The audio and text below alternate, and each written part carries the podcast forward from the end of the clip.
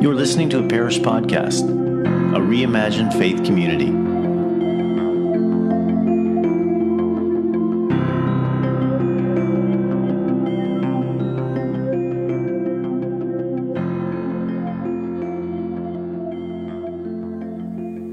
I was recently reading a piece written by a pastor about a church he had founded a number of years ago. When he left, it was a fledgling yet vibrant church, but in the intervening years it had become troubled. They had developed a thing for celebrity pastors. They didn't always agree about which of them was the best, but they loved being entertained as well as taught by the big guns. Their worship, while still seemingly enthusiastic, had become performance oriented and even competitive, with one trying to outdo another. Sadly, it seemed the congregation had become arrogant over time. They thought they were the pinnacle of spiritual wisdom, and all others were inferior to them, even their founding pastor himself. Although they thought of themselves as progressive, a paternalistic view that the best role for a woman was housewife still seeped through. And then to top it all off, he had heard shocking reports of a sex scandal. He was deeply grieved.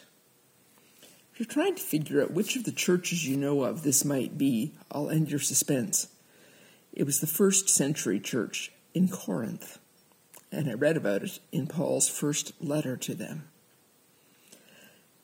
Last week, we looked at the story of Elijah and a religious community that had abandoned faithful worship in exchange for political power. Elijah was deeply discouraged. So God took him on a retreat and reset his perspective. He was encouraged not to focus on the failings of Ahab and the Hebrew people, but to focus on God and God's faithfulness. Today we're looking at the story of another faith community gone astray. We want to see how Paul, their faithful but at the moment discouraged pastor, deals with the situation because that may be relevant for us at a time when we see so much failure in the church. Paul, perhaps unsurprisingly, in the first 12 chapters of his letter, gives specific advice on each of the contentious issues facing them. But then he takes a step back, takes a big breath, and says, Now I'm going to show you a better way, a much better way. Let's hear how he describes that way. If I speak in human languages or even in those of angels but do not have love, then I've become a clanging gong or else a clashing cymbal. And if I should have prophetic gifts and know all mysteries, all knowledge too, have faith to move mountains, but have no love, I'm nothing.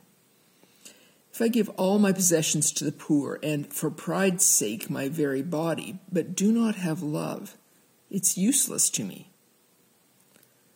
Love's great hearted, love is kind, knows no jealousy, makes no fuss, is not puffed up, no shameless ways, doesn't force its rightful claim, doesn't rage or bear a grudge, doesn't cheer at others' harm, rejoices rather in the truth.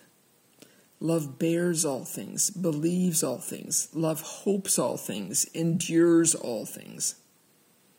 Love never fails. But prophecies will be abolished, tongues will stop, and knowledge too will be done away. We know, you see, in part, we prophesy in part, but with perfection the partial is abolished. As a child I spoke and thought and reasoned like a child. When I grew up, I threw off childish ways. For at the moment, all that we can see are puzzling reflections in a mirror. Then, face to face. I know in part for now but then I'll know completely, through and through, even as I'm completely known. So now, faith, hope, and love remain, these three, and of them, love is the greatest. Last week, we faced the current dysfunction in the church by standing with Elijah and seeing the present day in the context of the grand, sweeping story of God's saving work. And if we needed a telescope to see all of that, today we're going to need a magnifying glass because Paul's big picture response to the troubled church at Corinth is not to double down on his personal authority or to bombard them with intricate theological arguments, which we know from his other letters he was quite capable of, but to focus them on the nature of their everyday interactions with the people they lived with. People in their homes, their workplaces, and yes, in their church. The kinds of interactions that prompted them to impatience, unhelpful comparisons, retaliatory rudeness, rejection, and self protection. In the graininess and grittiness of those everyday interactions, Paul says, Let me tell you about a better way.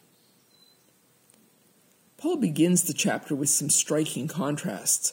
Perhaps because for many of us this is a familiar chapter, they are no longer jarring for us. I've tried to think how Paul might have framed these contrasts if he were writing today. Perhaps you can preach so eloquently that 10,000 people come to hear you every Sunday, but if your ministry isn't rooted in love, it's meaningless. Your worship team was just nominated for a Juno Award or a Grammy, but if their songs don't spring from love, they're worthless. You can have a healing ministry that draws people from around the world and delivers dramatic miracles every week, but if it's not based on love, it's worthless. We're so conditioned to measure things by their results, their impact, to evaluate things based on external measures of success, that these contrasts don't seem quite fair. Isn't Paul being a bit harsh to dismiss those achievements? When I was working in the health charity sector, there was a huge pressure on us to be able to show the impact of donor dollars. Donors wanted to, know how many kids we sent to summer camp or what innovative treatments had come directly from the research we funded. We presumed they didn't care if the staff and the charity treated each other kindly, they just wanted to see results. But Paul says that's not how the church is supposed to operate. The starting place must be love, or the rest is just self serving spectacle. Dietrich Bonhoeffer, the German theologian and anti Nazi activist, wrote about what ministry that flows out of love would look like in his book Life Together. He describes a progression of ways we can minister that flow out of love rather than competition or ego. I'll warn you in advance, you have to get to step five before you get to open your mouth. He begins with the ministry of holding one's tongue. It's so tempting to see our role as fixing things, offering solutions, since we can see other people's problems so clearly. Jesus might remind us that we need to get the log out of our own eye before we can address the speck in our friend's eye. And Bonhoeffer makes that teaching practical by telling us to just be silent. And I'm sure if writing today, he would have included silence on social media resisting the urge to weigh in on a debate when our motive is not love, but a need to be right or to be smarter than. Bonhoeffer next offers the ministry of meekness. So, if having to keep silent didn't curb our overactive ego, a commitment to meekness should help. Next, the ministry of listening. How important this ministry is.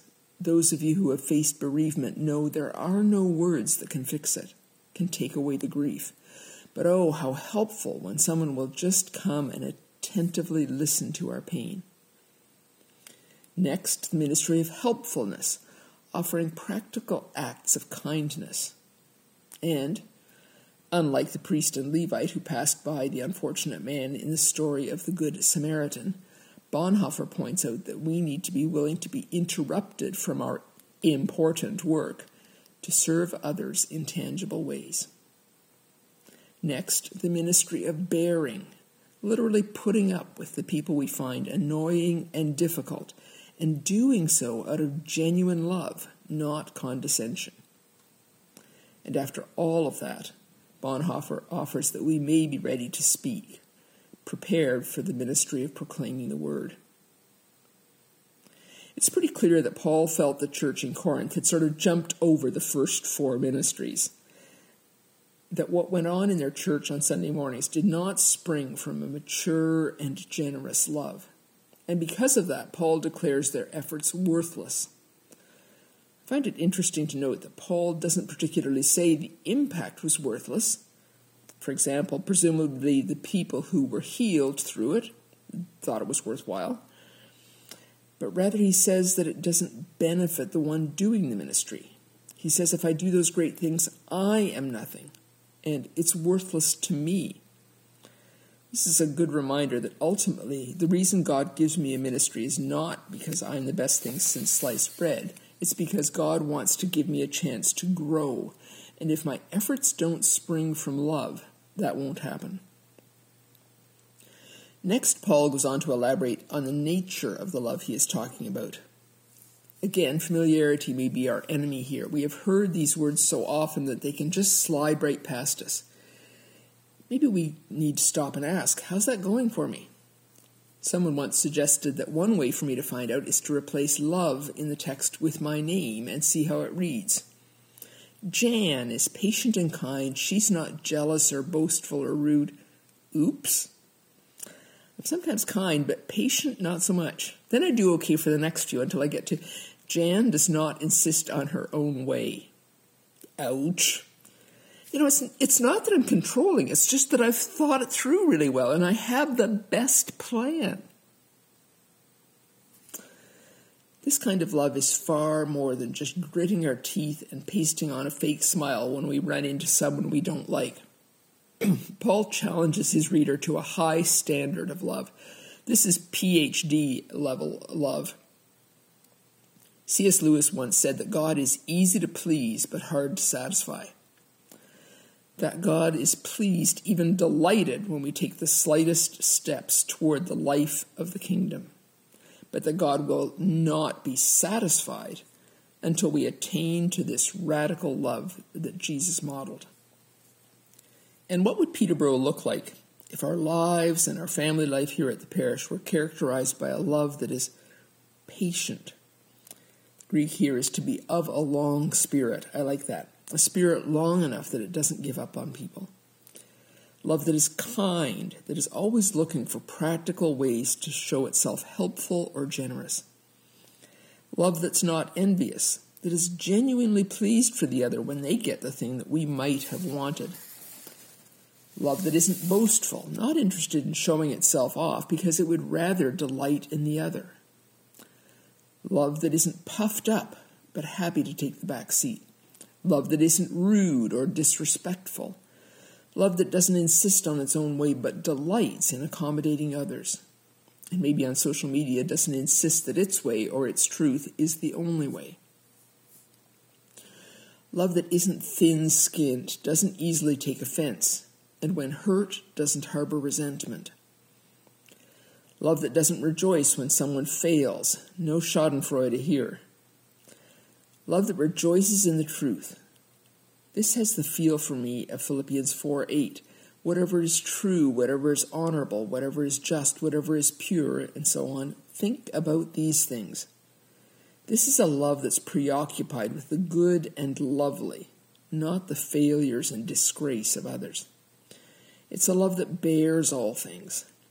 Bear here has both the sense of carrying the load, but also keeping confidences, a love that carries your sorrows without using them as fodder for gossip, a love that believes all things, not in the sense of believing that the earth is flat. No, this is a love that believes that the other is actually doing the best they can, even if it seems to us that they are just being a jerk. A love that is always hopeful for better things and finally, a love that endures all things, that cannot be extinguished. This is a love that can't just be restricted to the people we like, although some days even that can be a tall order. But it's a love that shines brightest when we're able to extend it to the people who irritate and annoy us. If those were the behaviors and attitudes that characterized our community here at the parish, we would have far more impact on Peterborough than if we got better preachers, more famous musicians, or had a more impactful giving program. Paul says this love is the better way. Paul ends the chapter with a lovely peek into the future age where the dwelling place of God will once again be with people. He talks about the three theological virtues faith, hope, and love, but he points out that hope will be eclipsed by the full reality of God's kingdom. And faith will be made obsolete when we actually see God. But even in that realm, love will have enduring relevance. Paul concludes that while we need all three faith, hope, and love it is love that's the greatest. I think it's not by accident that this demanding call to love is given to the church at Corinth. You might think it would have been more reasonable to ask it of a church that was already doing pretty well, like the ones at Thessalonica or Philippi. But while it may have been less of a stretch for them, it is the church at Corinth that really needs to be directed on this better way. There were people in the church who were not easy to love the arrogant ones, the show offs, the control freaks, those who, whose behavior was an embarrassment, the sexually immoral. But Paul says the way forward is to learn to love even them. We can get through most of our days running on just like. We may think we're doing okay on the love front because we like the people who like us and are like us. But that's not the kind of crowd Paul is sending this message to. It's a congregation full of friction and dysfunction. Paul even bemoans the fact that some of them are suing each other in civil courts. It's to those people that he gives the invitation to love, to love without envy, resentment, or bitterness, to love with a love that believes the best of them and hopes the best for them. The church of the 21st century is in tumult as Christendom, the collusion with empire that made the church powerful in the past, grinds to a halt. And as I watch some segments of that alliance spiral down, I may feel smug. But rejoicing in the demise of factions I don't like is not on the table. Paul says those are the very people I need to love. I don't share all of this with you to burden you, but because I'm finding that for me, freedom lies on the other side of unlove, when I get past it and learn to love. When we truly love, we get to set down a bunch of burdens that really have become too heavy for us to carry. Burdens of resentment, competition, self protection, envy, and bitterness. The burden of needing to be right and needing to fix people. I don't need to fix people. I just need to love them.